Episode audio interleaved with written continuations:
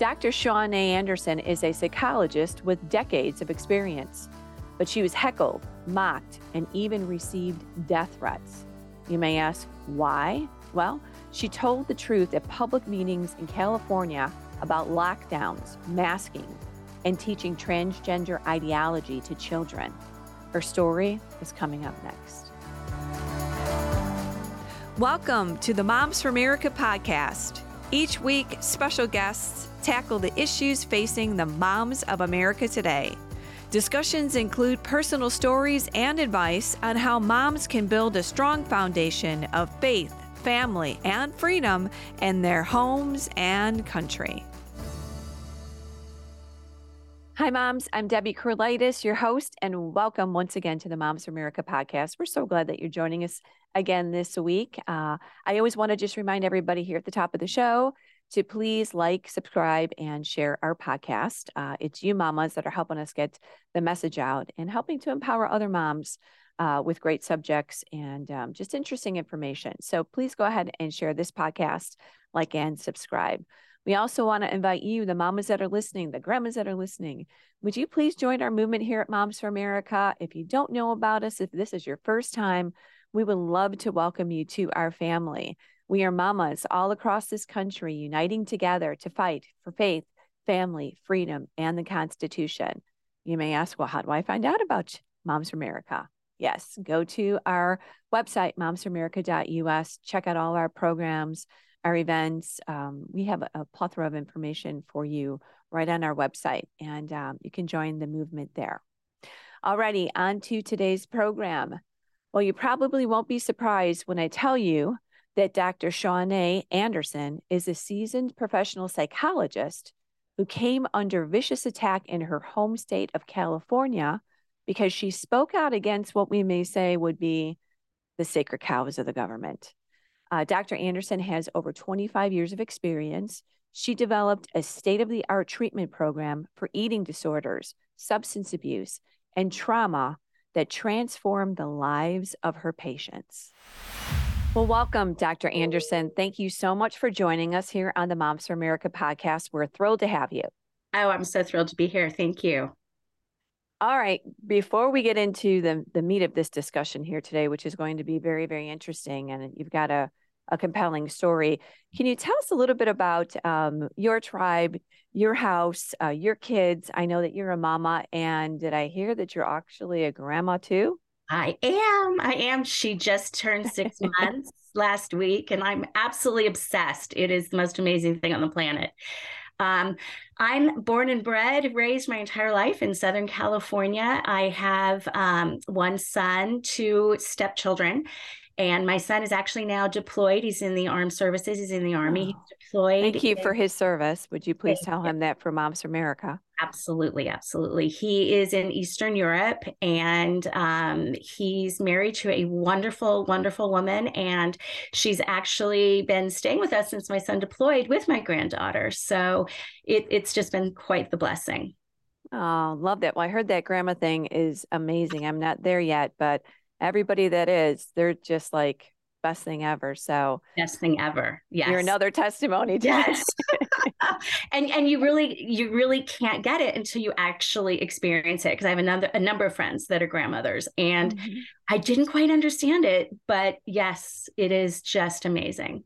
Oh, well, congratulations. Thank you. All right. Well, like you said, uh, you're from California, mm-hmm. spent over what, 20 years there as a practicing psychologist there, right? Um, I like to just kind of get in here in the beginning of the show and just maybe your perspective how things have changed um, in the industry, uh, in the helping and and being a psychologist in the industry. Uh, how much has that changed? How what drastic moves? Where are we now? I mean, this has got to be. You're speaking from years of experience, is what I want to get at. I actually st- saw my very first patient in, I think, like 1989. And I didn't get licensed until 95 because to be a psychologist, you do see a lot of patients before you even get licensed. But the field um, has grown and changed a lot. But I do think the biggest transformation has been since COVID Mm-hmm. And I was actually speaking out probably just a couple of months into the lockdowns in California about how this was going to bring about a massive mental health crisis in yeah. our country and in the world um, because of the lockdowns, because taking children out of school and stopping extracurricular activities and masking is a whole other thing. Isolation, well. right? Oh, it's been terrible. And so I was speaking out about this back in 2020. Um, about all the dangers, and that did not go over well. You know, started getting um, lots of complaints and death threats and Antifa and things um, for speaking about that. But yeah, that is exactly what we're seeing now. We are in a full blown mental health crisis, and it's particularly bad for our young people. Our children, mm. preteens, teens, young adults are really the ones that are being hit the worst. We know that during the pandemic and the lockdowns, anxiety, depression, trauma just skyrocketed, in addition to drug and alcohol use was massive, mm-hmm. um, suicides, suicidality, um, overdoses, self injury is behavior, eating disorders, gambling addiction, video addiction. I mean, everything has skyrocketed. And I think anytime you isolate people, especially children and teenagers, when you isolate them and mask them and, and mm-hmm. throw this fear into them, it, it's not a it's it's a really bad recipe. It's not going to turn out well, and it hasn't. And I think what's what's the shocking part of this is is everyone knew when you were looking at this that this was headed for a complete was complete disaster in front of us uh, and i just wonder too you know did the is the government or the schools or the officials that you know supported this are they taking any kind of responsibility for this well, I think it's interesting you're saying that at the time we knew this, but they kept telling us this is all for our benefit. Uh-huh. That, you know, somehow getting sick was much worse than getting the consequences that we're dealing with now. And again, I think that the the answer to the problem has been worse or the cure has been worse than the problem because mm-hmm. we now we know we're having just an inundation in the mental mm-hmm. health field that so many people can't even to get in to see clinicians that states are having to actually quickly help people get licensed because there's just the the demand is so much greater than what we even have the capacity mm. to meet so the demand, if you're looking at your uh, your career over 20 years, the demand for the industry is at an all-time high mm-hmm. because of one, the horrible progress that our culture has made, and I mean progress in a negative way, yes. um, devaluing and just all the pressures on our kids. Then, let alone you put COVID, let alone you put gender crisis, let alone you put a society that has no respect. So you see the demand for psychologists at an all-time high right now absolutely and i have actually i think um, actually during the lockdowns um, and in california it was some of the worst for years and mm. i had never ever been busier in my entire practice ever in my mm. entire time working. I mean, I was going from an average of maybe 25 to 30 patients a week to over 40 patients a week, getting 10 phone calls a week, having to refer out constantly. I mean, it's it's been a really trying time. And we, what we're also seeing is a lot of the clinicians out there are now getting burnt out because we've been on the front lines of this for over 2 years. And so right. while the demand is so great, so many therapists are just working way too hard that we're now suffering. And I will say this too. I'm, you know, I've, I've got a, a younger son, and I think it's very, um, I guess popular wouldn't be the right word to say, but it's very common that everyone is in some type of counseling. Back in the day, right? When I grew up, people only in counseling if maybe their parents were going through a horrible divorce or there was something traumatic in the family, like a, a loss or, you know, or, or death. But now there is a big demand and a lot of this generation um, feels the need to be in counseling. And I mean, rightfully so. It's a very tough culture to to grow up in right now, and there's a lot of issues that they're dealing with that kids never, like you and I, we didn't have to deal with a lot of this stuff. You know, we just went out and played. exactly, but I do think the advent of social media has had such a negative right. effect on. Oh. Children and teens. And I see a lot and have for the last five to 10 years um, that it actually kind of is cool to have a mental illness mm. and that it's cool. I know what you're saying. Yeah. Therapy and that people are watching these videos on TikTok of people who are struggling with panic attacks and with multiple personality disorder and these things that who even knows if they're real that there has been such a contagion effect of mm-hmm. I can't get attention any other way. So if I'm sick, then maybe people will pity me and maybe I can get some attention. And you know, doctor, this isn't on my notes here, but as you're talking about that, um, it makes me think, and I know that our moms that are listening, you know, a little bit of fear because not only if your kids are looking for counseling, where do they go that is a trusted source? Because they can, right? right? You give your kids over to, uh, you know, someone to counsel them, and unless you do your homework, you don't know what they're counseling these kids. Uh, Absolutely. What principles? So it's it's it's like a double edged sword. Now, where do you go if you're going to go to counseling? Do you have some advice on that? On to the moms that are listening and what do you do if your kids are looking for counseling they are in a, a crisis of, mm-hmm. of their own what would you say well i think it's a double-edged sword because i think it's great that people want to put their children into counseling but i also think a lot of parents may be abdicating some of their parental responsibilities of saying well i don't know how to do this. I don't know how to talk to them. Right. And let me just kind of throw them in with a professional. And so i kind of want to backtrack a little bit and i think it's so important for parents to become more equipped on how to communicate with their kids and their teenagers mm. that the importance of listening and I know we so want to speak into our kids. I mean, I remember when my son was a teenager, the window kind of gets smaller and smaller and smaller of how much they'll listen. And those are the times where we as parents need to kind of open our window to listen to what they have to say. Because a lot of times therapy is just having a professional listener. And so it's important for parents to listen to what's going on with their children and to talk with them and to be a safe person that they can go to. But at the same time, if it does feel like, wow, this is way above my expertise as a parent, which may be frequently, mm-hmm. um, to reach out and try to find a trusted clinician in town. Like yes. I know 90% of the referrals that I get are so and so got your number from so and so and you saw their cousin's daughter and and it's really word of mouth and I really recommend talking to other people that have had good experiences because this is going to sound so terrible, but um, my husband and I used to joke that a lot of times we wouldn't allow some of these clinicians to even counsel our cat because right. some programs are just two years and they're throwing them out there and they don't have a lot of experience and they don't have a lot of training. And so um, you absolutely can research your clinician online. Mm-hmm. You can research them with the boards that they're licensed mm-hmm. with. But I would really recommend going with um, a trusted recommendation from a church, from right. friends, from other family members. Right. And there are a lot of faith based counseling centers now. Coming rising up because parents want to know that their discussion is going to be handled properly and align with their values. So, which though um, does bring up an issue that actually, on a little side note, that Christian counseling is actually at it having an existential threat at this point because the government is trying to shut us down as Christians, as faith based counselors, of basically saying we shouldn't be in this field mm. because of our beliefs, that we are just mm. by what we believe bigoted, racist, homophobic, all of those things. And they're really coming after educational graduate programs that are preparing Christian counselors and also Christian counselors like myself coming after our licenses.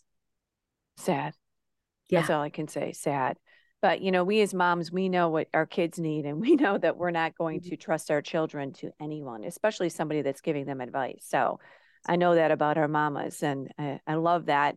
You know, you're speaking the truth here too. So um, let's talk a little bit about. I mean, your your area of specialization is what eating disorders, substance abuse. Um, what is your background in, and where do you see um, those areas presently? Well, I was my kind of major specialty field in graduate school was chemical dependency, substance abuse. I then started working with eating disorders. And what I noticed, what was really underneath a lot of this was trauma. And so I work a lot with trauma, PTSD, complex trauma. And what is then adjacent to that, I work a lot with teenagers who are self injuring. And I also have a specialty in personality disorders because often people who have personality disorders have all of these things. They kind of all cluster together. And I will say, you know, all of this has increased. You know, I've been doing this for so long. I've I've seen um, the eating disorders be kind of the social contagion back in kind of like the 90s and then the self-injury has come out and now we're seeing a lot of the um, the gender lgbtq issues that are becoming popular mm-hmm. with teenagers and so I, have definitely seen the trends that um, occur especially in our teens and young adults right. so you brought up a obviously an issue that has progressed, and that's the gender fluidity, the trans, the trans issue, um, identity, um, picking an identity. Um, where do you see this now, and are you able to uh, give some advice to our moms about this issue because this is very, yeah. I don't know. We hear it's common. I hear that it's 30 to 40%. I, I don't know, doctor. What, what is it right now? It is here. I, I don't know the stats off the top of my head, but but it's here. It's landed. Right. And um, and it's being reinforced and taught in the schools. It sure is, is everywhere. And so back when I was trained as a psychologist, when I was in graduate school back in you know the 80s and the early 90s, um, at that time transgender was something that was extremely rare, and it was mm-hmm. predominantly in men wanting to be female and oh, very, oh, okay. very, very rare. And I do think um, things started changing maybe 10, 15 years ago, and it was becoming more celebrated. I think when Bruce Jenner mm-hmm. transitioned and, and did all of that, I think it slowly became more and more um, okay. I think the media has really been almost like forcing this in our face. Um, but I do actually believe that COVID made the biggest difference. I think if you're mm-hmm. keeping children out of school mm-hmm. and they can't hang out with their friends, what are they going to do? They're going to spend all day online. And it's it's a culture of beating each other out it's all competition of who can be the the one that's going to get the most attention and i think at that point in time a lot of the lgbtq stuff was really becoming activated and i think people who were agitated and depressed mm-hmm. and and lonely yeah. and and not feeling good were seeking anything that they can hold on to and it's important to understand that the job of being a teenager is finding who you are. The mm. whole part right. of being a teenager is finding your identity. And that's why it starts at about puberty, and you start seeing, you know, your teenagers are going to be hanging out with this group of friends. And then the following year, they're with this group of friends. And then all right. of a sudden, you know, they want a purple mohawk. No, now they want to be, you and know, so impressionable because they're, exactly. they're on this journey of trying to figure out what they really like because they have absolutely no clue. Right, which is totally normal. Normal, right. Appropriate to, to try on these different identities to find what really fits for them.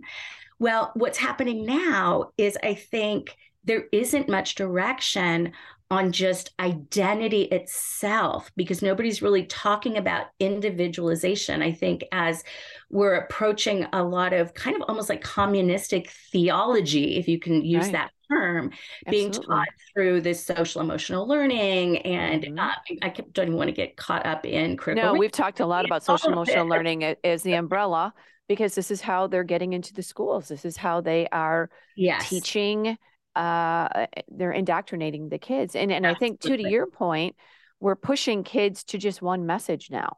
And the message is be whatever you want to be, pick your gender, pick your pronoun, starting in kindergarten. Mm-hmm. And they're stopped on a normal journey, is how I I think you're right? absolutely right that they are indoctrinating them that you can kind of be whatever you want to be, but there is no scaffolding.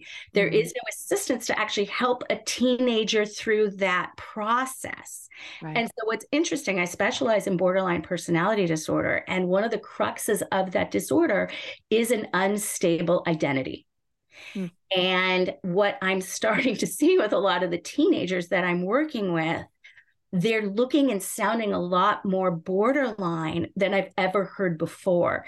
And I do think, again, I, I, hate keeping going back to the pandemic and the lockdowns and everything, but I do think that was such a major disruption in children's lives yeah. that we are now seeing that they feel so lost. I think during that time, parents were so operating out of fear that they really couldn't be there for their kids. You had parents, I mean, I'm sure all these moms understand you're trying to homeschool your kid, you're trying to work, you're trying to run your home, you've got your husband now working from home, and you, you can't do it all. And you're just doing it within your family. And if you're trying to help an adolescent develop a sense of self and an identity, they need to kind kind of actually separate out from mom.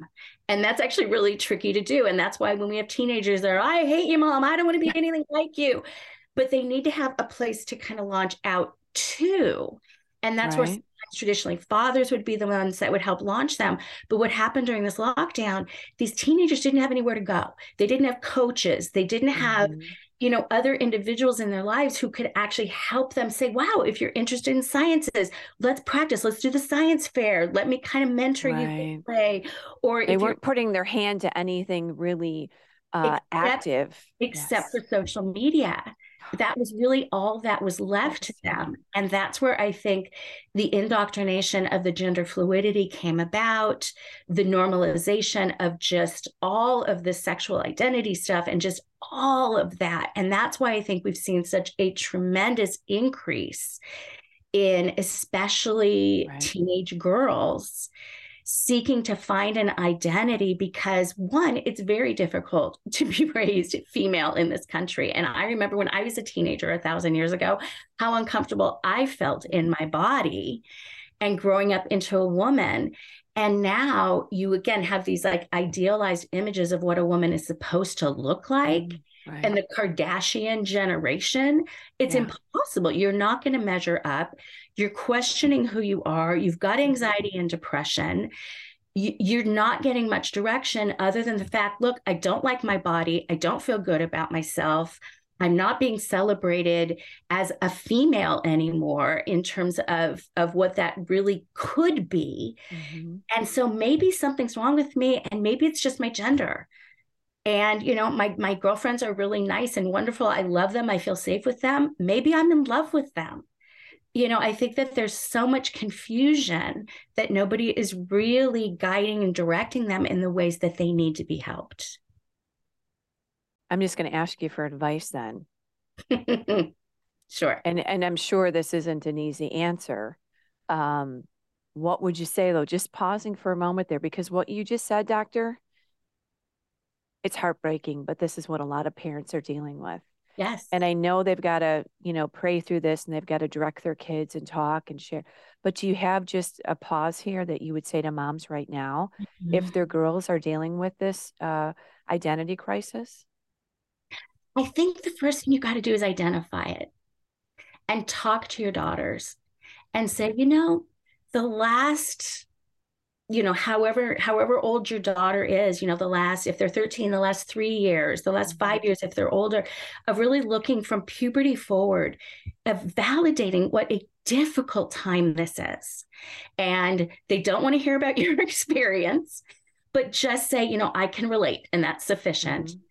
And then just say you know I want to be able to help you your job as a teenager is beginning to look at things that you like, that you don't like, and begin to question these things and see if you can come alongside your teenage daughter, almost like as a good aunt, a good big sister, as almost like a coach mm-hmm. that's not going to parent and tell your daughter what she needs to be, but to kind of ha- talk with her, find out what she's interested, what are things that she likes, and beginning to work with her on different things. Like I know I, I have a teenage patient and her father had cooks meals and she became interested in wanting to do that and he just kind of brought her under his wing to where they cooked dinner together every night and so for a year she's like i want to be a chef she doesn't want to be a chef anymore, but she got an opportunity right. to play out what that was. And she got to explore a part of her that for a season, she had this identity that she wanted to be a chef. Mm-hmm. And now she wants to do something different. She decides she wants to travel because her mom travels a lot. And so now she wants to be a flight attendant. And it's it's being able to give teenage girls opportunities for growth and understanding and maybe even mentorship by other women in different mm-hmm. careers. Right. Um, I get a lot of moms that reach out to me. Usually their kids are in college um, and they'll the daughter will reach out to me or the moms will say, Hey, you know, my daughter is thinking she might want to get into being a psychologist. Could you talk with her? Could you meet with her for coffee? And just to bring about, I think we as moms need to mentor our children and each other's children, each other's daughters in particular, that's to really talk with them about career, but also being a mom and the right. value in that, and having that identity as either a professional woman, as a mom, as both, and and really mentoring them and walking through these things because I do think being a woman I think feminism has done a disservice for us. I think initially it really fought for our rights to be able to be whatever we want. But I think now right. there's this expectation that we have to be everything. Mm-hmm. And I think just being a woman in and of itself is no longer valued. We're either a sex object or we are, you know, a power woman who is, you know, a president of a company.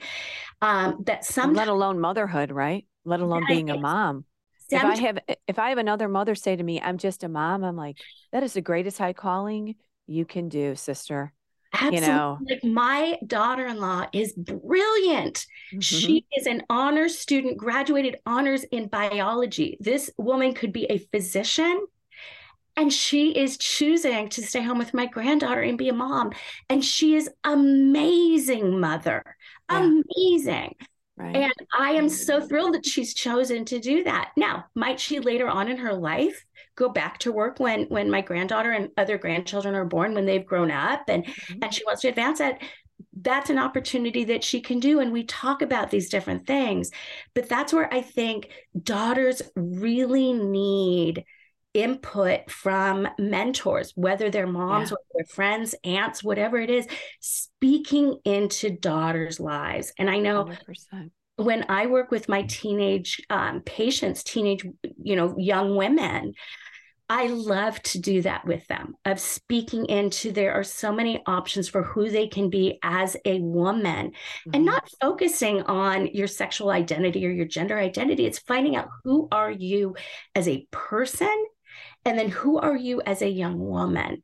And really focusing on identityhood. What do you mm-hmm. like? What do you not like? What are things, you know, rather than just I'm LGBTQ and just focusing identity solely on gender or sexuality and and as a christian psychologist i'm always taking my patients back to who are you in christ yes but finding your identity there is the most important thing for a young woman Amen. I just think about with my own daughter, who's now going to be 23, but mm. I was mm. always just praying because I wanted to be ahead of the curve as much as the Lord would allow me to be. And when I saw maybe questions or derailment or a situation coming, I just was trying to take her and just move her as much mm. on the mm-hmm. path and, and guide her. And this is, is exactly what you're saying. One, we are the greatest influencers in our daughters and our children's lives. And secondly, we do need to be surrounded as moms with other moms yes. that will mentor and speak truth.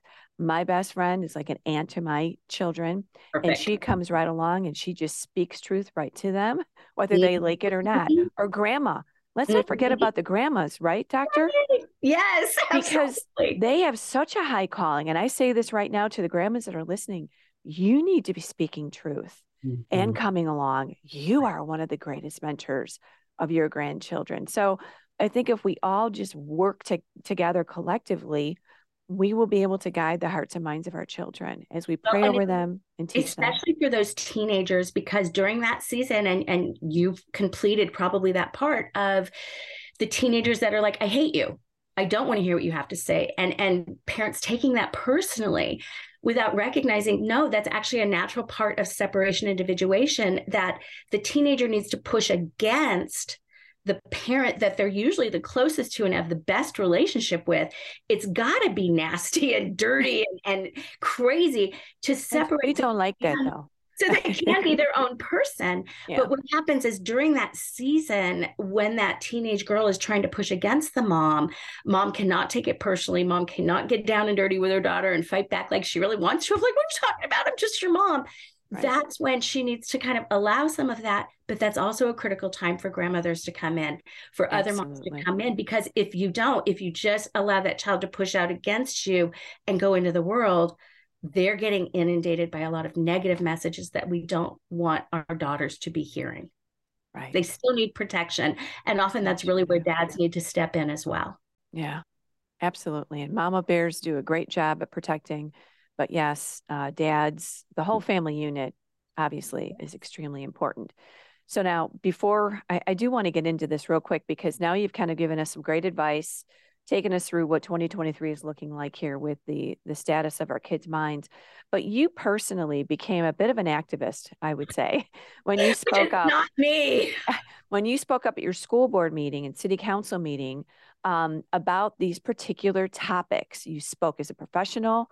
You spoke about the concern for children, and I like to know, like to hear that story just real briefly before we close, because so many of our parents are really like you I'm not an activist. I don't want to run for anything. I don't want to speak up, but are feeling compelled to come against the culture that is redefining the family and our children. Yes.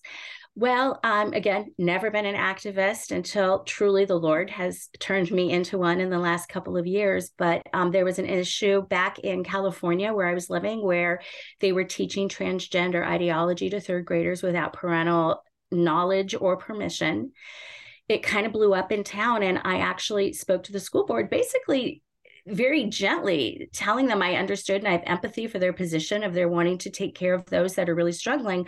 But I really identified that when you're teaching this to eight year olds, you know an entire class of them. They do not have the cognitive capacity to even comprehend what gender identity is.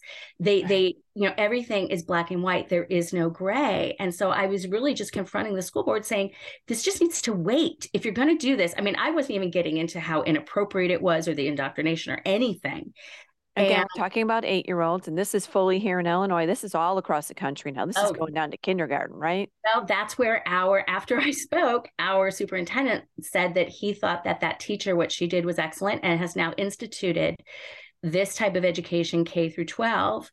And when I was done speaking at that school board meeting, I was, you know, booed, hissed, called a hater. It was not pleasant. I went home. I felt physically sick. Um, they had the final meeting of the year the following week. I was going to go back again and say something. And while I was working on what I was going to prepare for later that evening, I got an email from um, a colleague and friend who is part of the city council who said, You need to sit down and read this email I just forwarded to you. And it turns out that a transgender activist who works with the school board had actually filed a 51 paged complaint to my licensing board in California, um, basically uh, saying I've got what she had written, um, that I had violated my professional ethics, standards, and codes, and that there was, and this is a direct quote, an imminent risk of substantial harm to students and families within the school district, all residents of the city and the county she said that they, uh, the statements that I made about transgender people, which I didn't even say anything about them, reinforce bigotry, exclusion, and harmful acts, that I was attempting to restrict the civil rights of others. She literally labeled me a white supremacist and alleged that my conduct was tantamount to an incitement of violence, as therapy with me would put a patient at risk of great harm, mm. including death. So you're reading this email like, what in the world? I just said, hey, maybe we don't want to talk about sexual situations or gender or identity to eight year olds. Right. And now this happens. Well, so they so this person's challenging your license. Absolutely. Wow. Oh, absolutely. And not only did she send it to my licensing board, she happened to CC it to the US uh, representative in my state the California uh, representative, the city attorney of the city at the time, the entire city council, and the school superintendent. So she completely maligned me mm. to some of these individuals that I've known actually even since I was a child, because that was the city I grew up in. Wow.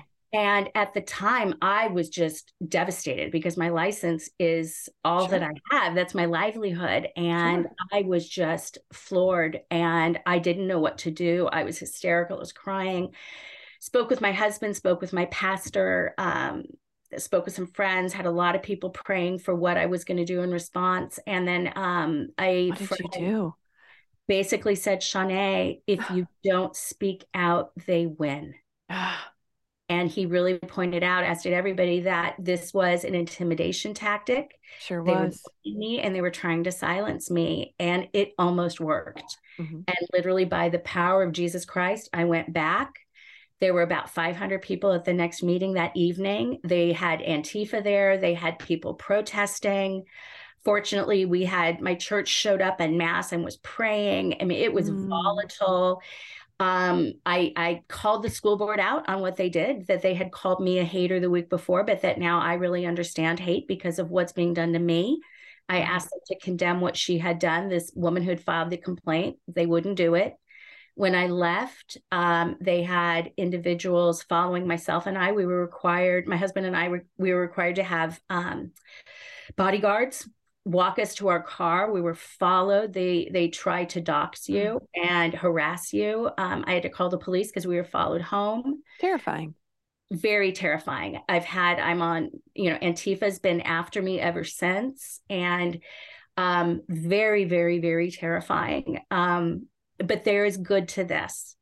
Um, I wanted to shut down. I wanted to not speak out. But what mm-hmm. the Lord did is He actually used this opportunity um, I have been working kind of tangentially with an organization called the American Association of Christian Counselors in Liber- in Lynchburg, Virginia. Okay. And um, they actually have been hearing similar cases to mine nationwide. And they were desiring to set up a program that is going to actually fight for religious freedom for Christian counselors, for Christian educators. And so I actually got a job offer because of what I had gone through. Wow. And so now I am the director of psychology and the co director of the Division of Ethics and Advocacy for the American Association of Christian Counselors, where we are fighting for Christian counselors like myself nationwide who are getting shut down right, by the canceling them. Yeah. Absolutely. And so we're working with attorneys, we're working with other therapists, we're working with educators to combat this, um, as I mentioned earlier, this existential threat where they are trying to silence us for speaking against um, what we believe is wrong. Right. Think about that. In all of your professional career, what you know is truth all mm-hmm. you were sharing was a complete warning in your opinion yeah. professionally and then all of a sudden they're going to cancel you and um, really make you an example but i love that you are now helping uh, other voices all across the country and just as an update how is it going across the country it's wonderful. My husband and I had been talking actually for several months of wanting to, or several years actually, of getting out of California. But I really felt that the Lord hadn't released me yet because I was so busy fighting in California. But He definitely released me. We are, um, it's a very different lifestyle out here in California or out here in Virginia than it was in California. But um, we've only been out here since October but um, loving the work that I'm doing. I'm still um, have my private practice. I'm working with my patients um, virtually. Uh, I'm working with the American Association of Christian Counselors. I'm going to start teaching at Liberty University in fall, and um, yeah, and so never anything that I thought the Lord would have me do, but um, He has equipped me, and I think that's really the message that I like to share with people. I've never been political in my life. I hate conflict probably more than anybody. Hate it, hate it, hate it. I know. I hate it too. But the Lord can give you strength and his words and his his word tells us that he will give us the words when we have to speak up for That's truth and righteousness. And that I'm nothing special. I, I'm I'm a mom. Yeah, I'm a psychologist, but I'm not one that would ever speak out at a school board meeting. I'm not even the mom that would even go to a school board meeting but what they're doing is wrong what they're doing is egregious. They're harming our children terribly and we need to fight back because the family is the crux of our country and they're ripping right. it apart. And we as parents have to fight back. We have to take a stand for our babies for our children because they are trying to strip away our rights as parents. Right. they're trying to to take away our voice and we can't let them do that. We have to fight back well, I was going to ask you for a wrap up statement, but Doctor, you just gave it to me. Mm-hmm. I mean, what a righteous cause. What a positive note to end with. Mm-hmm. Whatever God calls us to do, if we can step into it, run forward, not be intimidated, He will open up doors for us to do great things. So, thank you for being a warrior. We love hanging with mamas like you. Thank you very much. Mama Bears, love you all. All right. Well, God bless you and your journey and what you're doing, and keep speaking up. Um, and because we need people like you thank sharing you. the truth. Thank you so much, and thank you for having me on. Thanks, Doctor. Amazing story from Dr. Anderson, and it kind of reminds me a little bit. Uh, we work with people all across the country, but recently at Moms for America, we had a Legacy Awards luncheon at Mar-a-Lago and country singer John Rich was there, and we awarded him the Champion of Freedom Award. He made a statement at his acceptance speech that applies to today's podcast. He said, Fear is contagious, but courage is even more contagious. I hope the courage of Dr. Anderson will be contagious and spread like wildfire all across America. Moms speaking up. And yes, we need to be courageous. So you can do this, Mama. Alrighty. Also, I'd like to just remind everyone to stop by, check out our website, sign up for our, our newsletter at momsforamerica.us.